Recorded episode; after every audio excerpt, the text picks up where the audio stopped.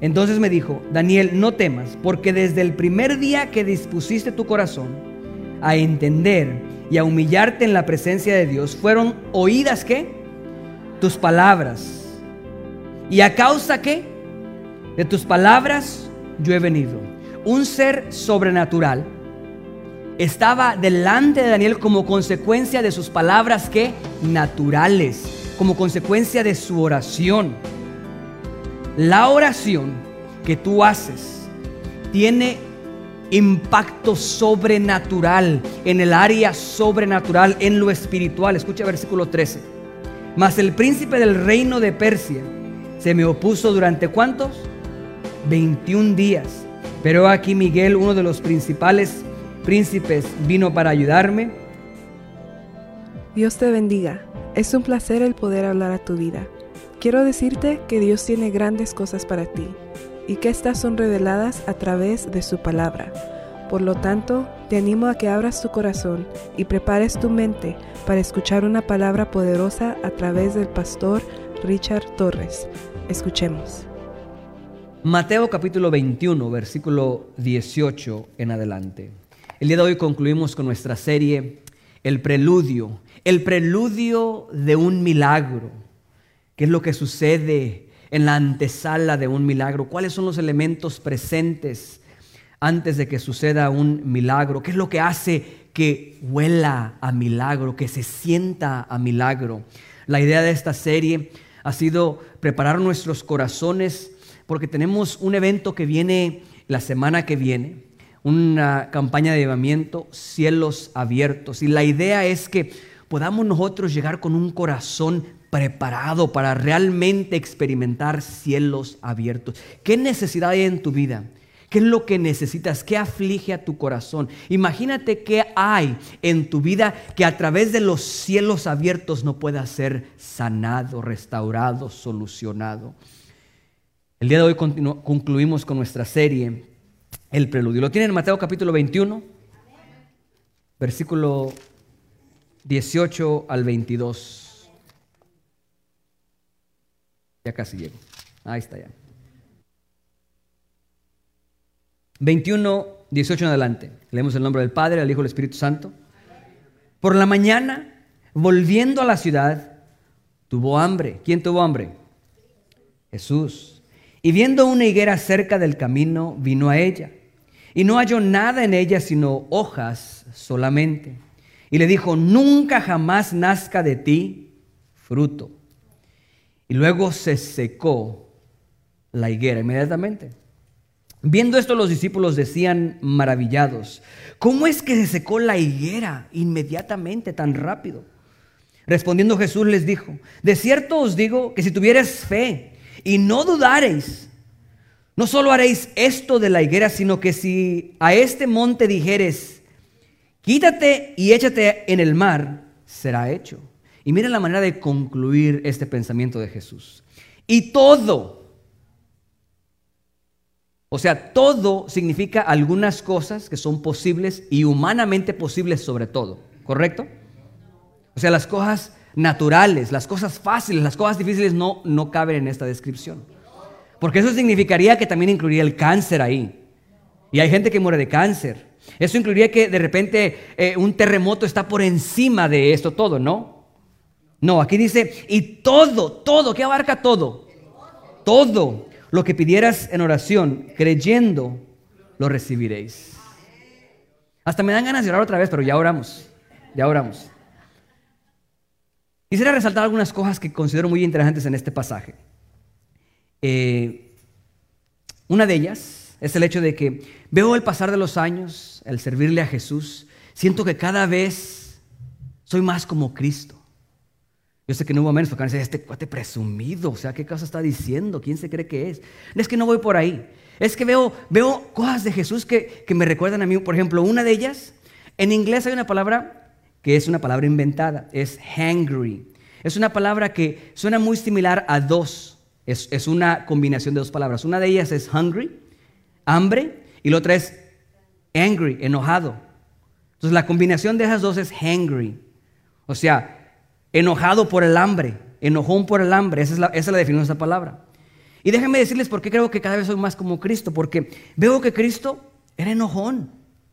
Jesús era enojón. ¿Ustedes recuerdan cuando reprendió a todos aquellos que estaban en, su casa vendiendo, cómo los maltrató y cómo hizo todo eso? Bueno, esta ocasión demuestra que era, que era enojón. O sea, Jesús dice en la Biblia que en la mañana él tenía hambre. ¿Cuándo se levantan ustedes con hambre? Él en la mañana tenía hambre. Vio un árbol de lejos que tenía hojas, que tenía como que iba a tener fruto, se acercó y ¿qué creen? No encontró fruto. Y se enojó. Nunca más salga de ti fruto. Eso me recuerda a mí. O sea, yo de repente estoy muy tranquilo en cinco minutos aquí, muy tranquilo, a gusto, encantado de la vida. Mi esposa me pregunta, ¿tienes hambre? No, estoy a gusto, tranquilo, que sea. Y cinco minutos después estoy enojado, porque tengo hambre. ¿A usted no le ha pasado eso? Que la hambre o el hambre los pone de mal humor. esas personas son personas que se ponen hangry. O sea, se enoja usted porque no, o sea, como, como que mi esposa me pregunta, ¿no tienes hambre? No, pues ahorita estoy bien. Y en cinco minutos después ya estoy incómodo, estoy molesto porque la comida no está lista. Hace cinco minutos no tenía hambre, ahorita ya tengo hambre. Bueno, eso como que me recuerda un poquito ahí, me hace sentir más como Cristo. De que de repente uno se enoja por, porque tiene hambre. No me pasa a mí, creo, está bien. Lo otro que quiero resaltar de eso es de que en este pasaje, así como en cada una de las instancias en las que encontramos a Jesús, vemos algo muy particular de Jesús. Jesús no desaprovecha ninguna circunstancia. Cada aspecto de cada situación o circunstancia, Él la aprovecha al máximo. Lo exprime lo más posible. ¿A qué voy con esto? Que Él utiliza esta situación de la higuera que Él maldijo en diferentes dimensiones para tener diferentes resultados y, cumplir diferentes cosas al respecto. Por ejemplo, una de las cosas que estamos viendo aquí es el hecho de que muchas veces nosotros vemos una situación y empezamos a evaluar la situación para investigar qué es lo que Dios nos quiere enseñar acerca de la situación. O sea, vemos la situación aquí de Jesús, de la higuera, y decimos, ¿Qué es lo que realmente Jesús quiere enseñarnos? Y como que hay una enseñanza aquí, ¿correcto? Y a veces nos enfocamos tanto en lo que la enseñanza se supone va a hacer que ignoramos la situación, lo que pasó. Entonces, una de las cosas que quiero resaltar aquí es que la mayoría de las veces lo que tú ves, eso es lo que es. O sea, lo que tú ves es lo que es. No, no hay que buscarle algo por ahí escondido. Lo que tú ves es lo que es. ¿Qué es lo que vemos aquí? Jesús tenía hambre, Vio un árbol que tenía la apariencia de tener fruto. Al no tener fruto, lo maldijo. Eso es lo que es. Pero tiene que haber una enseñanza ahí. Sí, pero no podemos ignorar que lo que vemos es lo que es. ¿A qué me refiero? Que muchas veces nosotros nos enfocamos tanto en la enseñanza que el problema va a traer que ignoramos el problema en sí. O sea, alguien pierde su trabajo y dice, hmm, ¿Qué me quedará enseñar Dios al yo perder mi trabajo? Suena un poquito lógico, ¿no? Como cristianos pensar qué me quiere enseñar Dios. Pero escucha, lo que ves es lo que es. ¿Qué es lo que me quedará enseñar Dios a través de esta experiencia donde perdí mi trabajo? Bueno, nunca llegabas temprano a tu trabajo, no hacías su trabajo correctamente, todos tenían quejas de ti, hacías su trabajo a medias, todos tenían que regresar y arreglar lo que hacías el que te corriera. No es que Dios te quiere enseñar una, una, una, lección. No, es que eres un mal empleado. Y te corrieron porque no eres bueno para trabajar. ¿Qué me quedará enseñar Dios con esto? Mi esposa está muy enojada conmigo. ¿Qué me quedará enseñar Dios? Sin duda que Dios quiere enseñarme paciencia. Quiere desarrollar mi carácter para que yo sea paciencia. No, la hiciste enojar, por eso está enojada contigo. Lo que ves, esto es lo que es. A veces ignoramos la situación en la que estamos bajando creyendo que hay una, una lección escondida por ahí. Cuando la realidad es que muchas veces lo que vemos, eso es lo que es. O sea, Jesús no quería enseñarles una, una lección a ellos y dijo, hmm, voy a hacer como que tengo hambre. Voy a ir ahí, yo sé que no hay fruto, y la voy a maldecir para enseñarles una lección. No, no, no. Él tenía hambre.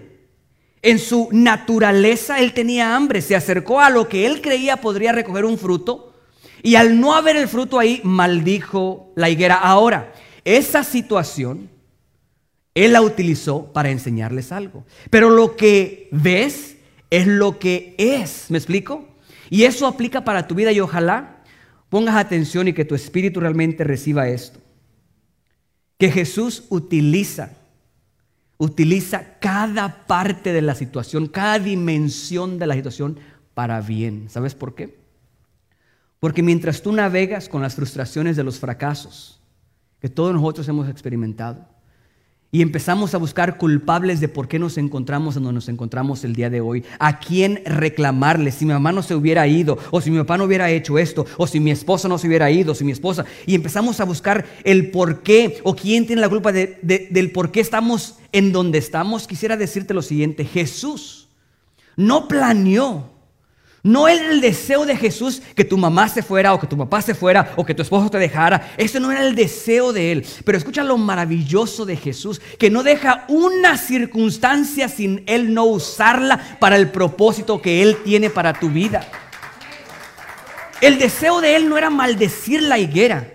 Pero como ya estaba la situación ahí, aprovechó para enseñar una lección. Aprovechó cada momento de esa situación para bendecirlo. De la misma manera con nosotros. Cada sufrimiento y cada lágrima en tu vida, en tu corazón, cada parte que, que has experimentado y ha traído sufrimiento a tu vida, no pasará en vano. Dios utilizará cada circunstancia para su honra y para su gloria. Créemelo, créemelo, créemelo. Cada aspecto de esas situación por la que hemos pasado, sufrimiento, tristeza, agonía, cada aspecto Dios la utilizará al máximo. Es lo que es.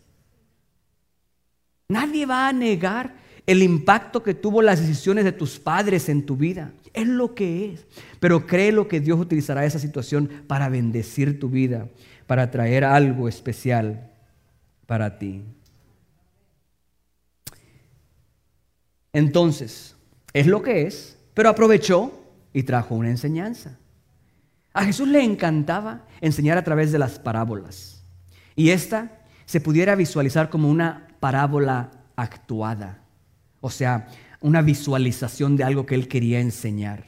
O sea, encontramos que el, el momento en el que él buscaba fruto de esta higuera, aparentemente, no era el correcto, no era la temporada de que dieran frutos.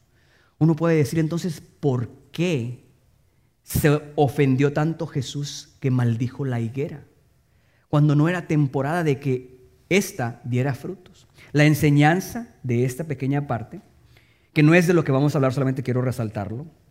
Primero, que si tú eres un árbol de fruto, tienes que dar frutos. Si tú eres un árbol que da fruto, tienes que dar fruto. Yo no sé si tú serás un manzano o serás un mango, no sé qué serás, pero si tú eres un árbol de fruto, tienes que dar fruto. Como hijos de Dios, nosotros tenemos que dar fruto. Y no podemos limitar nuestra mente a pensar que el único fruto para Dios se encuentra en el altar. No, el único fruto para Dios no se encuentra en el altar, se encuentra en cada aspecto de tu vida. Se encuentra en la gasolinera, se encuentra en la tienda, se encuentra en el trabajo. En cada aspecto de tu vida nosotros somos llamados a dar fruto. Amén. Entonces, si eres árbol de fruto, tienes que producir fruto. Pero si no era temporada de frutas o de que diera fruto, ¿por qué Dios se ofendió tanto y maldijo la higuera? ¿Saben qué fue lo que causó esta reacción de Jesús? Y es donde viene parte de la enseñanza. En el hecho de la apariencia de este árbol. Leemos que cuando él vio este árbol, vio que tenía qué? Hojas. Tenía la idea de que tenía fruto. Estaba visualizando como que tenía fruto. O sea, tenía la apariencia de que te iba a dar fruto.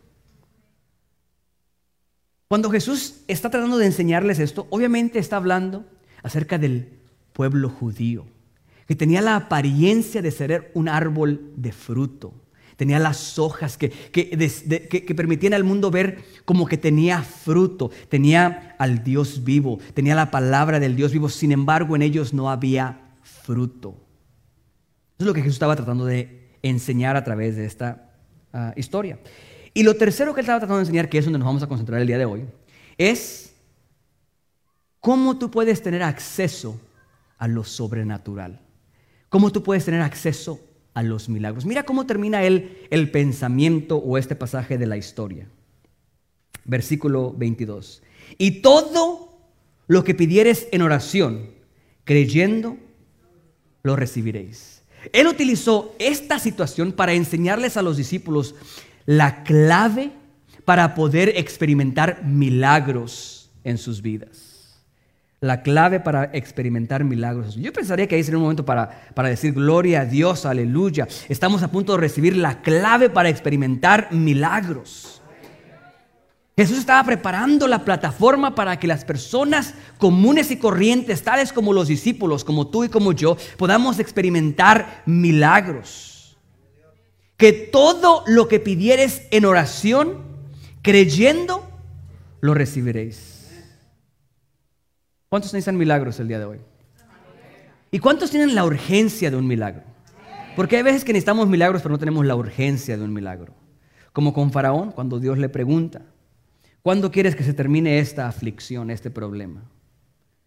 Mañana está bien. ¿Cuándo quieres que se termine este problema? ¿Cuándo quieres recibir tu milagro?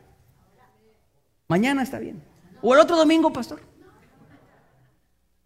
Hoy, ¿qué tanta urgencia tienes de recibir un milagro?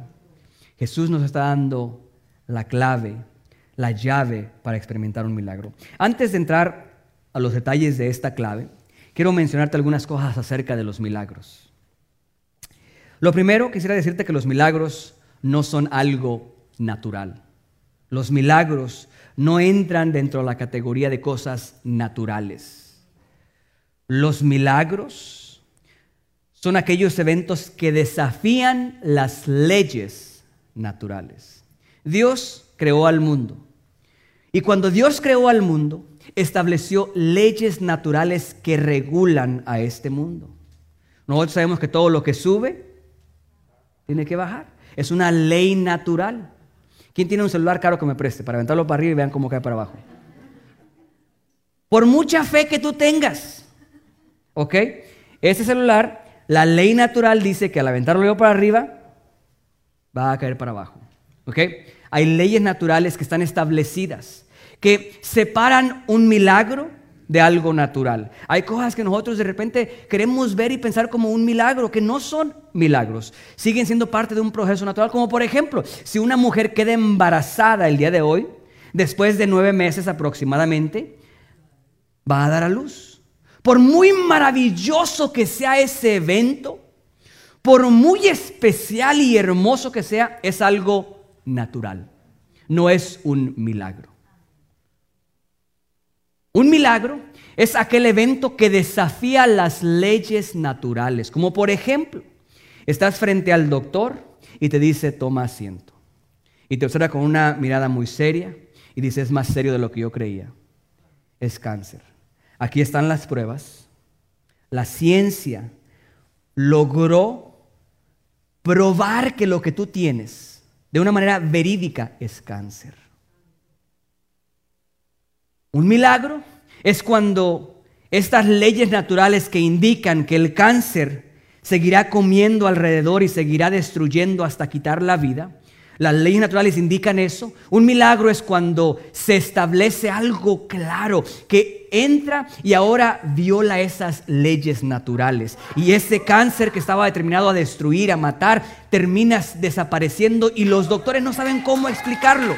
Es un milagro. El que tú vayas y apliques para conseguir un trabajo y después lo consigas no es un milagro. Hay muchas probabilidades o pocas probabilidades de que te llamen. Milagro sería que tú estés en tu casa, no tengas la mínima intención de ir a buscar un trabajo y te llamen de una compañía y te digan, el trabajo es tuyo. Te espero mañana a las 9 de la mañana. Eso es un milagro. Y yo sé que hay muchas mamás que agradecerían un milagro así. No aquí, por supuesto, es una iglesia trabajadora. Gloria a Dios. Y eso no, eso no lo digo sarcásticamente. No lo digo sarcásticamente, lo digo en verdad, una iglesia trabajadora. Un milagro es aquello que desafía las leyes naturales.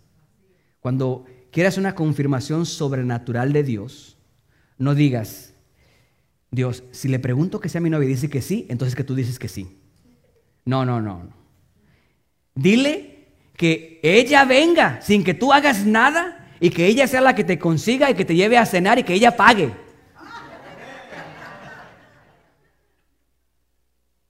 Entonces ahí vas a poder decir, no, pues a lo mejor así no, pero le dices tú, Dios, si yo le voy y le digo y dice que sí, entonces es que tú estás de acuerdo. Y van y le ruegan, le ruegan, le ruegan, le ruegan hasta que dice que sí, la enfadan la pobre. Y ahora dicen que ya fue un milagro de Dios. No, ese no es un milagro de Dios. Algo que va más allá de las leyes naturales. ¿Ok? Un milagro no es algo natural. Número dos, los milagros pueden suceder en cosas triviales. Saben que son triviales, ¿verdad? Cosas insignificantes. Cosas que aparentemente no tienen peso espiritual. Porque de repente nosotros en la iglesia nos volvemos muy espirituales. Y solamente oramos por milagros que tienen peso espiritual. Por ejemplo, no creemos que Dios vaya a poner atención a decir, Señor, eh, yo nunca he estado en un lugar así. Quisiera conocer o quisiera probar una carne de esas que valen bien caras. Quisiera un milagro así que yo pudiera comer un manjar, así algo bien sabroso. Eso comen los ricos. O sea, eso no es algo espiritual, es algo carnal. O sea, van a decir, este chuletero ya anda ahí con la carne bien suelta. No. O sea, es algo trivial y creemos que Dios no pone atención a cosas insignificantes. Resulta que había una fiesta. En esta fiesta se les acabó el, chupe. O sea, aquí nosotros en la iglesia, pues sí, el vino, ¿no? Pero se les acabó el chupe. Y la intención es que la pudieran seguir tomando. Y a alguien se le ocurrió clamar al hacedor de los milagros para que hiciera un milagro, el más trivial de todos los milagros que podemos conocer en la Biblia. Aquel milagro que justifica a muchos el por qué el vino es bueno tomar. O sea, de ahí se agarran aquellos que les gusta el chupe. Si Jesús no quisiera que tomara, no hubiera convertido el agua en vino. Pero escucha lo trivial de esto. Que Jesús no dijo, mujer, ¿qué te pasa?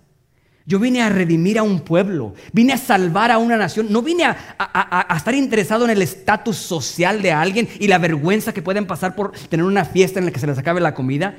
No, sabes que Jesús lo hizo, hizo el milagro. Eso habla de, de lo maravilloso que es Dios con cada uno de nosotros, que aún hasta las cosas insignificantes que nosotros podemos pensar necesitar, Él pone atención. Eso es algo real. Esta última casa que nosotros compramos mi esposa y yo hicimos una lista de las cosas que necesitábamos que la caja tuviera y las cosas que nos gustaría que la caja tuviera. La categoría de nos gustaría no iban a decidir si nos quedábamos con la casa o no, sino las necesidades, como algo accesible, que pudiéramos nosotros estar cómodos, todo eso, ¿no? Entre esas había un pequeño deseo en mi corazón. Por mi trabajo me ha tocado ir a casas muy caras, eh, trabajar con gente que tiene mucho dinero y tiene muchos lujos y esto lo que sea. Y pues uno ve y de repente hay algunas cosas que a lo mejor a alguno le puedan gustar. Y pues yo vi algo y, me gustó a mí. Y no, no vayan a pensar que era un Ferrari parqueado allá en el garaje. No, no era, no era nada de eso. Era una chimenea. No de esas chimeneas que tienes que poner la madera, encender la madera y luego quitar las cenizas. No, era una chimenea que solita prendiera, que fuera fuego real, y que calentara como una chimenea normal y sin que después de apagarla tuviera que ir a sacar todo eso, todas las cenizas para afuera. Mira lo insignificante que es eso, que no era una prioridad para comprar la casa, era algo que estaba muy allá afuera. Pues resulta que después de haber aceptado comprar la casa, esta caja tenía esa chimenea, con, con la madera falsa, que parece como madera, pero es piedra o es algo así, no sé qué será, y conectada a la línea del gas, lo único que hay que hacer es encenderla y después apagarla, no tienes que preocuparte de nada. Mira lo insignificante de eso y lo atento y maravilloso que Dios es con sus hijos. Escucha, no hay milagro que Dios no pueda hacer en tu vida, por más trivial que tú crees que sea. Señor, me gustaría esto, Señor, me gustaría tener esto. No hay nada que sea imposible para Dios y no hay milagros triviales, insignificantes. O a lo mejor lo dije incorrectamente, hay milagros que pueden ser con cosas triviales. Tercer cosa acerca de los milagros. Los milagros son difíciles de analizar. A través de esta serie hemos intentado revisar los milagros y analizar los elementos presentes en ese milagro para nosotros intentar tener esos elementos en nuestras vidas y poder conseguir un milagro, como por ejemplo, cuatro hombres cargando a un paralítico a través del techo, abriéndolo y bajándolo a los pies de Jesús. En el análisis encontramos que la Biblia dice, cuando él vio la fe de ellos, le dijo a él, tus pecados son perdonados. Si conocemos la historia, terminó sanándolo. El análisis diría que nuestra fe tiene que tener la capacidad de realmente mover obstáculos a nuestro alrededor con tal de estar en la presencia de Dios donde Él pueda obrar un milagro en nuestras vidas.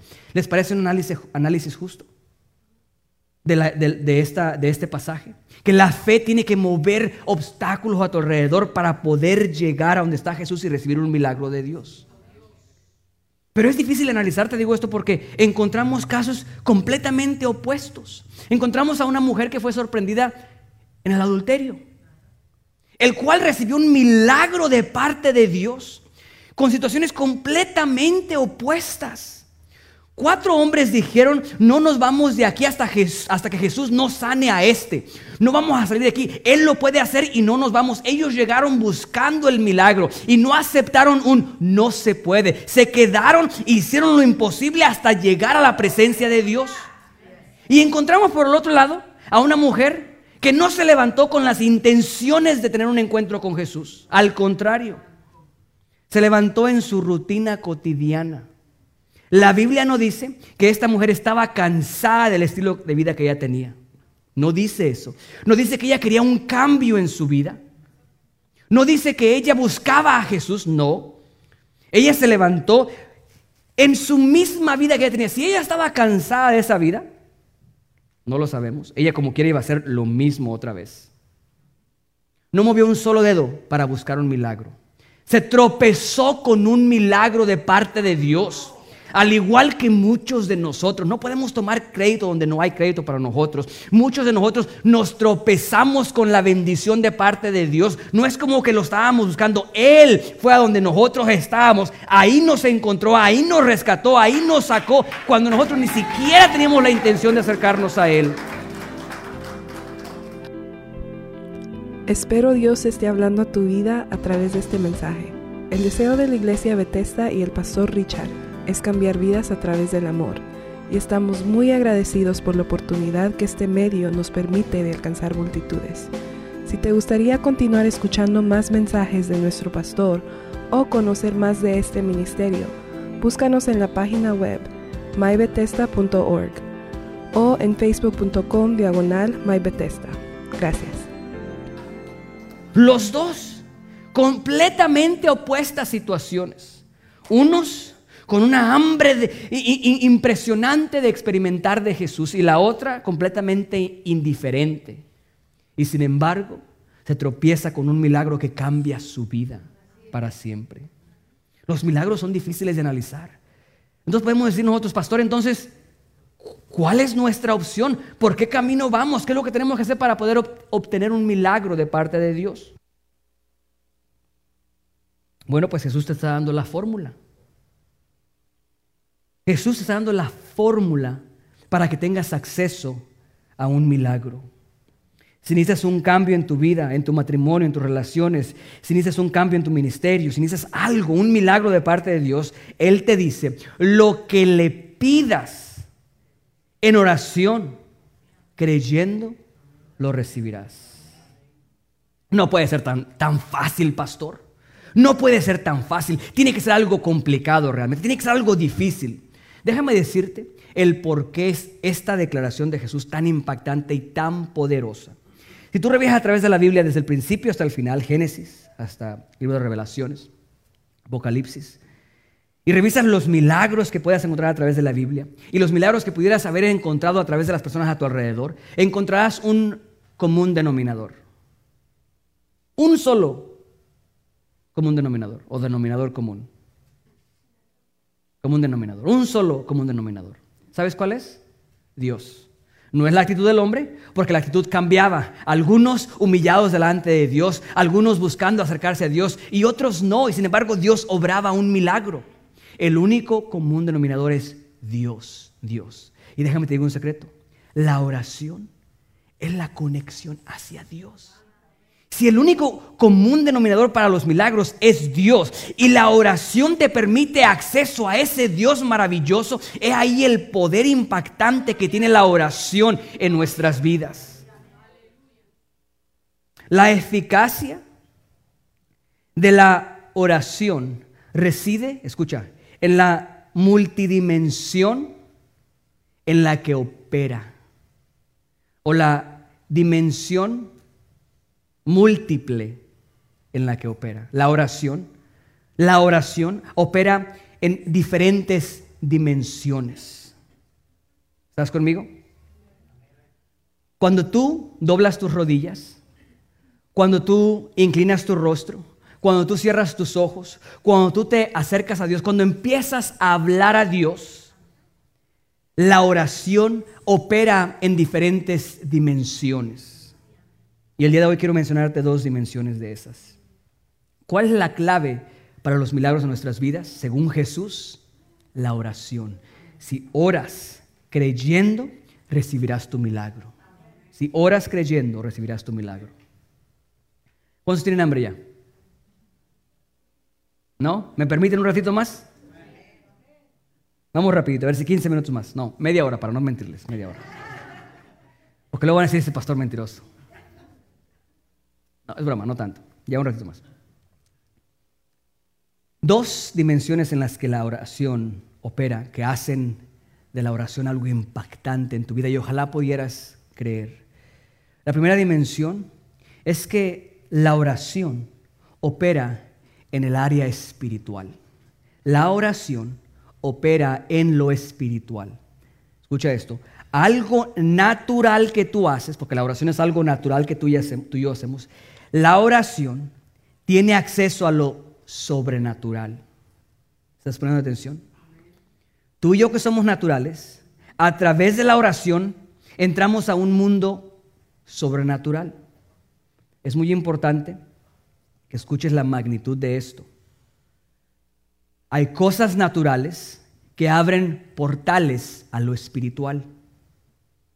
Hay cosas que tú y yo muchas veces podemos tener contacto que tienen la capacidad de abrir a lo espiritual. Cuando tú vas con alguien a que te lea, no sé, la mano, las cartas, todo eso, ten mucho cuidado, porque estás abriendo portales espirituales. Hay cosas naturales que abren portales a lo espiritual. Las cosas que permites tú que tus ojos veas tienen acceso a cosas espirituales, a sobrenaturales. Hace unos años atrás, nosotros abrimos la puerta a un jovencito que estaba bajando por una situación difícil. Tenía que ver con drogas, todo eso. Salió golpeado, él estaba trabajando con nosotros. Y en ese momento eh, le ofrecimos un cuarto en nuestra casa y le dije, pero va a haber condiciones, se puede quedar con nosotros, pero va a haber condiciones. Primera, no quiero ver a ninguno de tus amigos ni a una cuadra de distancia de mi casa. Nadie viene, de, de ese mundo nadie viene aquí. Número dos, jamás en la vida te vas a traer alguna sustancia a este hogar y tú puedes estar aquí. Pues después de un mes, dos meses que estuvo con nosotros, me pidió permiso para ir y pasar un fin de semana de ese lugar donde había salido.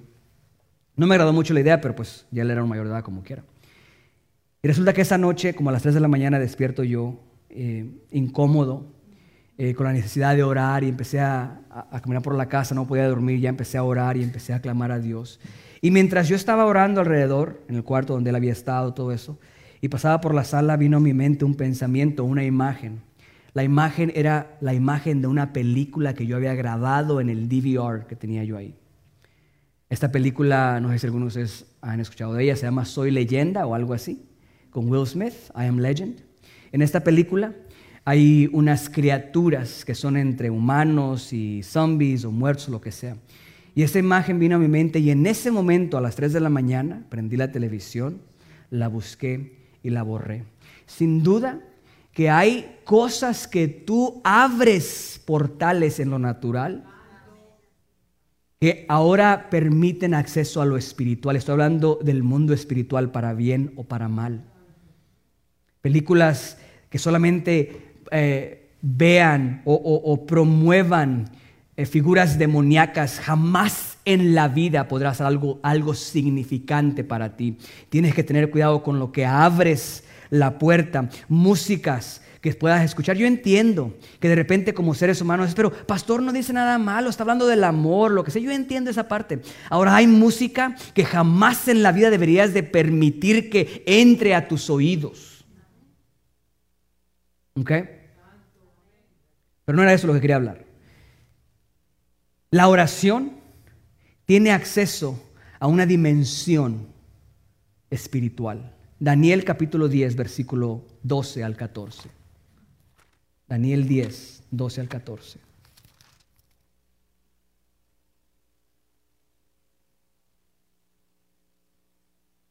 ¿Lo tienen? Daniel 10, 12 al 14.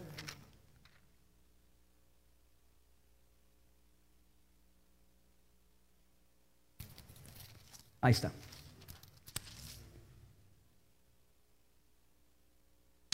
Y a causa de tus palabras yo he venido ¿Quién es yo he venido?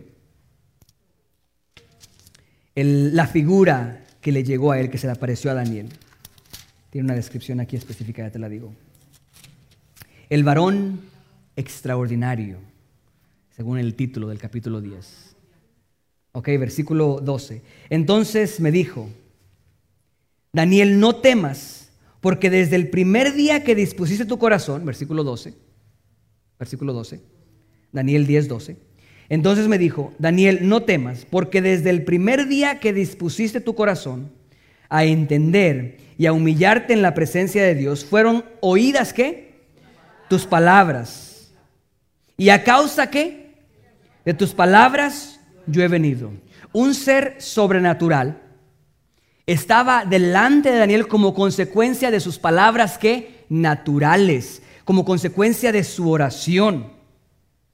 La oración que tú haces tiene impacto sobrenatural en el área sobrenatural, en lo espiritual. Escucha versículo 13. Mas el príncipe del reino de Persia se me opuso durante cuántos? 21 días. Pero aquí Miguel, uno de los principales príncipes, vino para ayudarme y quedé ahí con los reyes de Persia. Ok. Yo siento que a veces nosotros ignoramos el impacto de la oración. Ignoramos que la oración tiene dimensiones sobrenaturales. Creemos que porque a la hora de orar muchas veces no se siente nada. O sea, Pedro y Silas, o Pablo y Silas, perdón, cuando estaban orando, cantando, el edificio se estremeció. Y nosotros oramos y ni siquiera las moscas se mueven donde están. Otras ocasiones oramos y nosotros podemos sentir algo dentro de nosotros que se empieza a mover. O sea, la presencia de Dios cuando oramos a veces se manifiesta en nosotros y algunos reaccionan de una manera y otros de otra. Algunos quieren salir corriendo de ese lugar, otros quieren gritar, otros empiezan a llorar, otros empiezan a reír, otros empiezan a tener gemidos indescriptibles. O sea, cada uno de nosotros reacciona diferente ante la presencia de Dios. Pero la realidad es que hay veces que cuando tú oras no se siente nada. Tú oraste y no se sintió nada. A veces ni siquiera una lágrima cayó, pero oraste. Déjame decirte lo que este versículo enseña. Versículo 12. Entonces me dijo, Daniel, no temas porque desde el primer día que dispusiste qué? Tu corazón. Déjame decirte que si tu corazón está en el lugar correcto, y tú empiezas a orar, independientemente de lo que tú sientas alrededor está sucediendo, independientemente de que sientas emoción en tu cuerpo o no sientas emoción en tu cuerpo, si empieza a temblar la casa, no empieza a temblar, algo sobrenatural se activa en ese momento. Cuando el Hijo de Dios abre su boca y dice, Padre, ayúdame, algo sobrenatural se activa en los aires. El problema es que hay una guerra espiritual. Y sabes que muchas veces nosotros ignoramos el poder de la oración porque nada sucede alrededor aparentemente. Otra vez, porque ignoramos que hay guerra espiritual. Él oró y durante 21 días no hubo nada. Había guerra espiritual. Yo sé que nosotros muchas veces oramos a Dios y lejos de sentir mejor en la situación, muchas veces empeora. No viene la ayuda porque ignoramos dos cosas. Primero, que nuestra oración realmente tiene impacto sobrenatural. Y segunda, que hay guerra espiritual, que hay oposición a lo que tú estás orando. Y que en el momento que tú oras se desatan los ángeles para asistir a tu necesidad, pero hay demonios, hay huestes celestiales y ahora hay una guerra sobrenatural. A lo que quiero resaltar algo al respecto. Hace tiempo atrás, en un momento a lo mejor difícil, complicado para mí. A lo mejor mi oración no era tan, tan buena, a lo mejor era más como el quejarme, empezar a ver mis fracasos, mis fallas, lo que no hacía bien, lo que ya debería de haber cambiado, al, al ver mi realidad, reclamándole a Dios el por qué, si tú prometiste o esto, lo que sea, porque siento que voy para atrás o estoy perdiendo en lugar de ir ganando o esto, lo que sea. Y vino un pensamiento a mi mente precisamente de esa guerra espiritual que nosotros no vemos.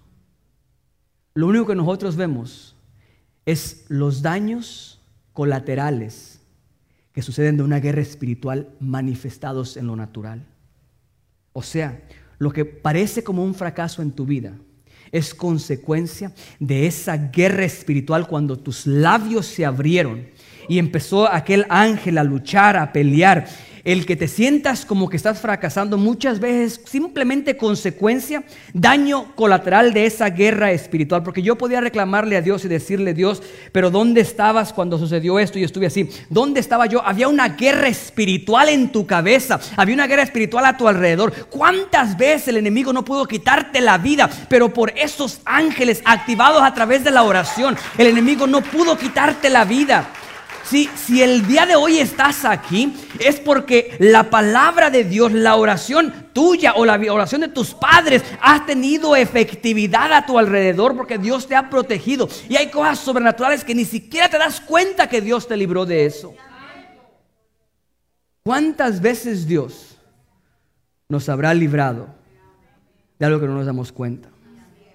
Y empezaba a dejar de reclamar y a decirle Dios, Gracias, porque sin duda si no hubiera sido por esa guerra espiritual a mi favor, probablemente no estaría el día de hoy aquí yo. Probablemente no estaría con vida el día de hoy. Probablemente no estaría en la iglesia el día de hoy. ¿Cuántas veces crees que Dios te libró de que pecaras? Porque de repente nosotros nos creemos muy fuertes, muy espirituales, sin saber que hemos sido víctimas de su gracia y su misericordia, que no permitió que cayéramos. Escucha, la oración tiene impacto espiritual. Aunque no sientas que algo está cambiando, no dejes de orar. Sigue orando. Que tus labios sigan activando ángeles a tu alrededor. Que tus labios sigan activando ángeles alrededor de tus hijos, protegiéndolos. La oración tiene dimensiones no solamente espirituales, sino dimensiones naturales. Tiene dimensiones naturales. La oración tiene la capacidad de afectar el mundo espiritual de la misma manera que el mundo natural. Miren, nuestra mente muchas veces se encarga de decirnos todas las razones por las cuales tú y yo no merecemos un milagro. Ojalá se necesitara un hermanito criticón y chismoso por allá que te viniera a decir cosas a ti. Pero la realidad es de que no necesitas ayuda para eso. Tu mente sola se encarga de decirte, hmm, orando por un milagro y mira cómo vives. Orando por un milagro de parte de Dios. ¿Y cuántas veces oras? No al día, al mes. Hmm, ¿Quieres un milagro de parte de Dios? Y no has ido a la iglesia. ¿Quieres un milagro de parte de Dios y no has ayunado? ¿Quieres un milagro de parte de Dios? No te vistas que tú no vas. Tú no lo mereces. ¿Cuántas veces tu mente te ha dicho a ti, le fallaste a Dios, deja de pedir? No lo mereces. No has orado lo suficiente. No has ayunado lo suficiente. ¿Cuántas veces tu mente te dice tu problema es demasiado grande? ¿Cuál es el impacto de la oración en lo natural? Nosotros creemos a veces que la oración tiene un solo propósito y es hacia allá. Y sí, porque la oración tiene impacto sobrenatural, una dimensión sobrenatural. Pero la oración muchas veces, mientras va para allá, está haciendo así aquí. La oración que va para allá está haciendo así aquí. ¿A qué voy con esto? Cuando yo oro, cuando yo oro, cuando tú oras, eres obligado, forzosamente al, orar, tienes que dejar de verte a ti o a tu situación y enfocarte en Dios. Es imposible que tú ores sin enfocarte en Dios y dejar de enfocarte en ti. Yo no conozco a nadie que ore y al orar ore para mí, por mí, mí, yo. No. En el momento que tú empiezas a orar, tu enfoque deja de estar aquí, tu problema, tu situación en ti, y se enfoca en Dios. Y mira el impacto natural que tiene.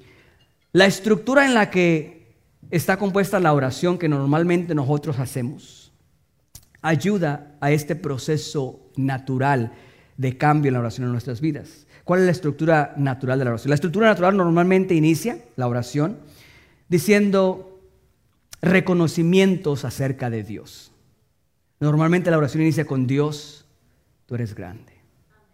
Dios, tú eres poderoso. Dios, tú eres majestuoso.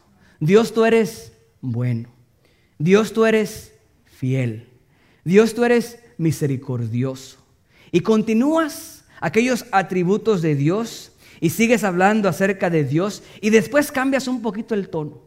Ya a lo mejor no le dices lo que Él es, ahora empiezas a recordarle lo que Él hizo. Dios, yo sé que tú abriste el mar rojo. Dios, yo sé que tú resucitaste al tercer día. Dios, yo sé que tú sigues obrando. Y le empiezas a recordar todo lo que Él ha hecho. Observa tu mente. Empiezas a ver lo maravilloso que Dios es, todas las cosas que Dios ha hecho. Cuando menos te das cuenta, ya tu mente empezó a cambiar. Tu mentalidad ya empezó a cambiar. Ya aquel problema tan grande que tenías no se ve tan grande. Ya tu actitud empezó a cambiar. Ahora realmente puedes levantar las manos y empezar a adorarle y a glorificarle. Tu enfoque está puesto en el Dios sobrenatural y no en tu situación abrumadora. Cuando oras, tu enfoque automáticamente se pone en Dios su grandeza y su poder.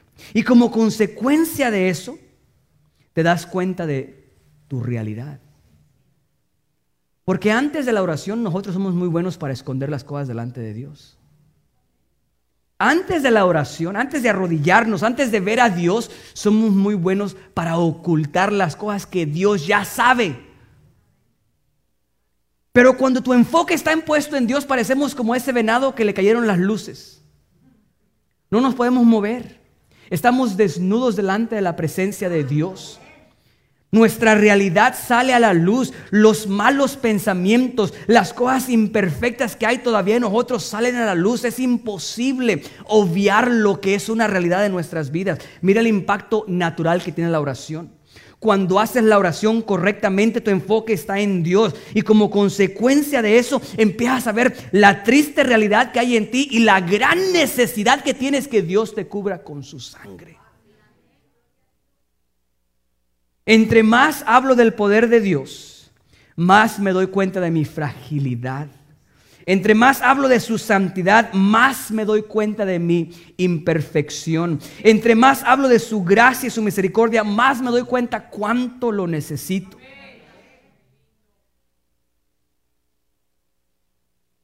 Impresionante.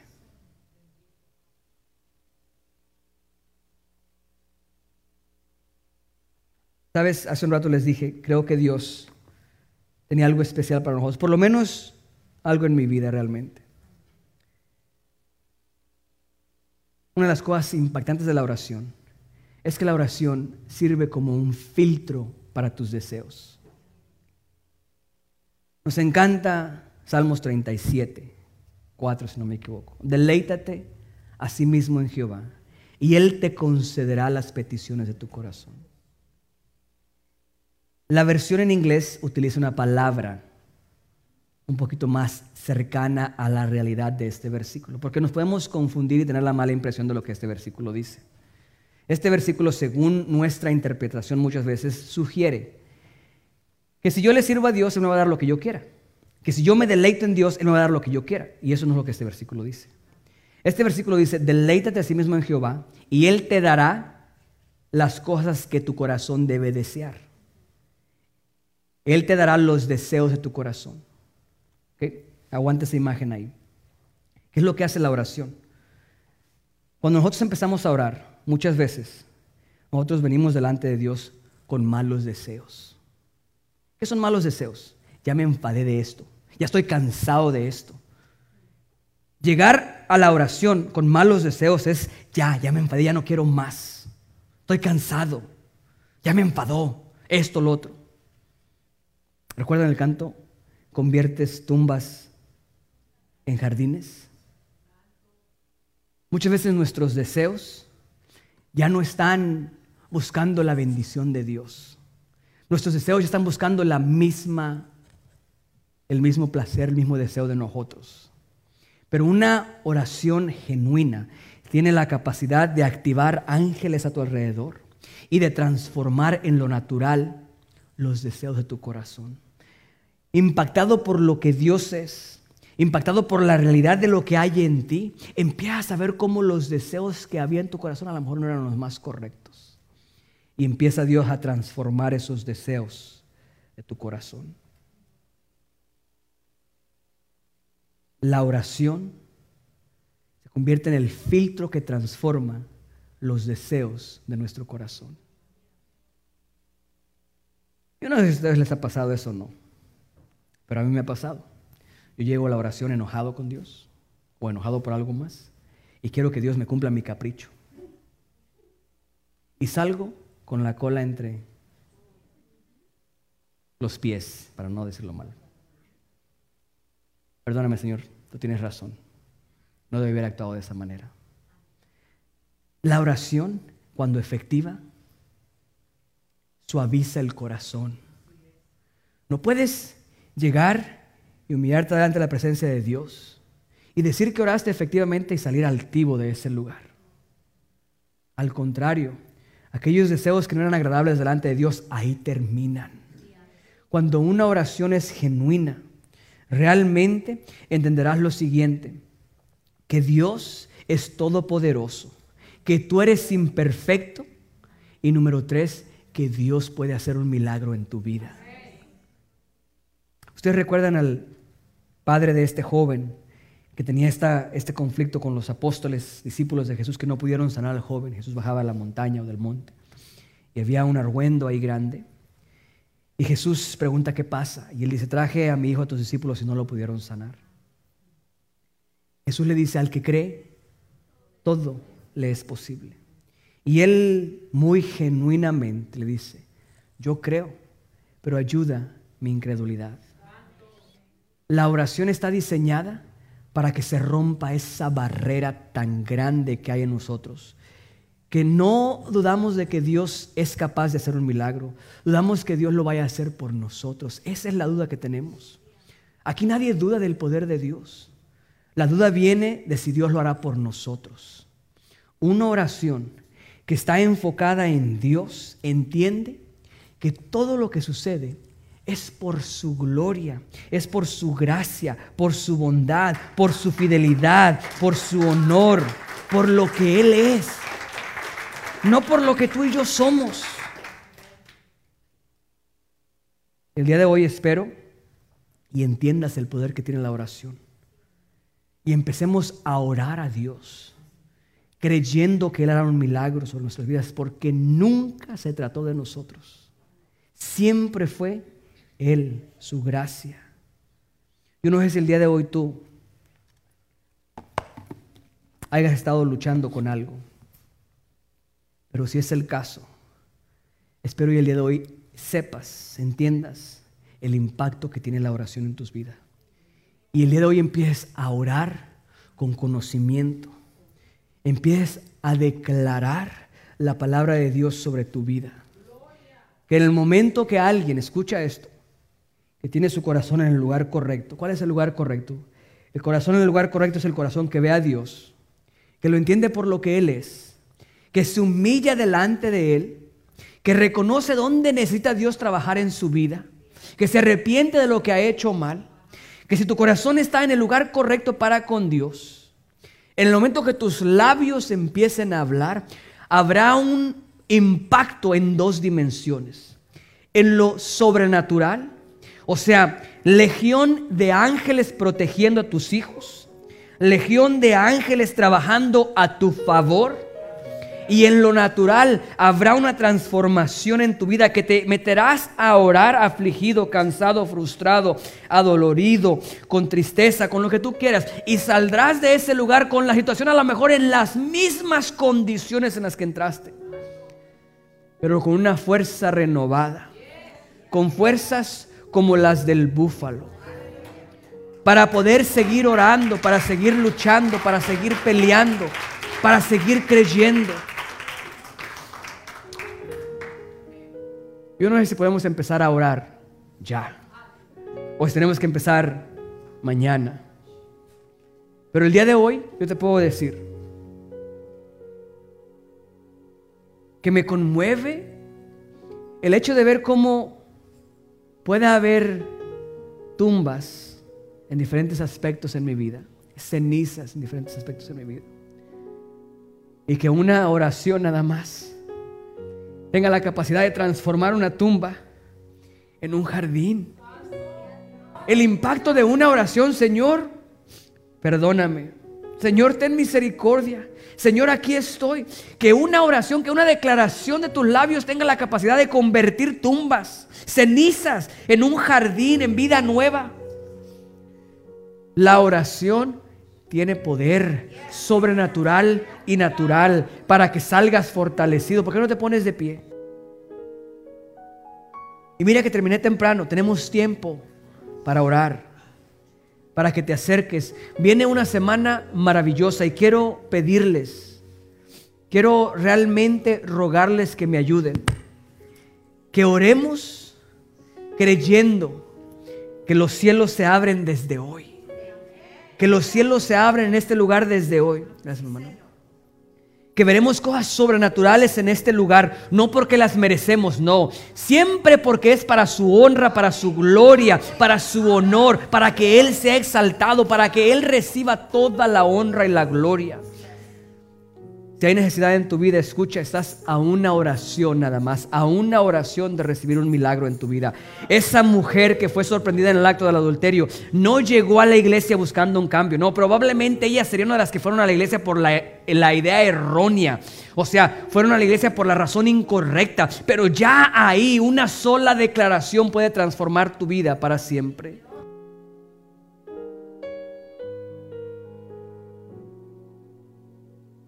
Espíritu Santo. Mira tu iglesia el día de hoy. Yo te doy gracias por mí, Padre Santo, por cada uno de tus hijos en este lugar. Padre, anhelamos un milagro en nuestras vidas. Yo sé que los que estamos aquí, Señor, necesitamos milagros en nuestras vidas. Yo necesito milagros en mi vida. Yo necesito que protejas a mis hijos. Necesito que guardes a mis hijos. Necesito que protejas mi matrimonio. Que protejas esta iglesia. Padre, perdónanos por no utilizar una herramienta tan poderosa en nuestras vidas como la oración. Ayúdanos a orar creyendo que harás algo sobrenatural en nuestras vidas. Padre, a dejar de enfocarnos tanto en lo que merecemos o no merecemos y enfocarnos en tu gracia y tu fidelidad. El poder recordarte lo fiel que tú eres, Padre Santo, conmueve mi vida. Como siempre has sido fiel. Escucha, si necesitas pasar al altar, pasa al altar. Si necesitas oración, no te vayas en este lugar, de este lugar, sin que antes hayas pasado. Espíritu Santo, te bendice mi alma y te glorifica. Poderoso gigante, mira tu iglesia, Señor Jesús. Yo oro por tu iglesia el día de hoy, Padre Santo. El día de hoy, Padre Santo, activamos, Espíritu de Dios. Declaramos con nuestros labios, Señor Jesús, bendición sobre tu iglesia, Padre Santo. Declaramos bendición sobre los matrimonios en este lugar, Padre Santo. Que habrá, guerra espiritual en cada hogar, Padre Santo. Habrá ángeles peleando, Padre Santo, por cada matrimonio en este lugar, Señor Jesús. Espero hayas disfrutado de esta predicación. Y si algún día te encuentras en el área de Dallas Fort Worth en Texas, nos gustaría conocerte. Ven y visítanos. Nuestra dirección es 7101 Airport Freeway, Richland Hills, Texas 76118. Nos encantaría conocerte. Si tienes alguna petición y te gustaría que oremos por ti, puedes llamarnos al 817-427-0010 y dejar un mensaje de voz. Comunícate con nosotros y déjanos saber tus comentarios. Puedes llamar una vez más al 817-427-0010 o escríbenos un correo electrónico a info.mybethesda.org.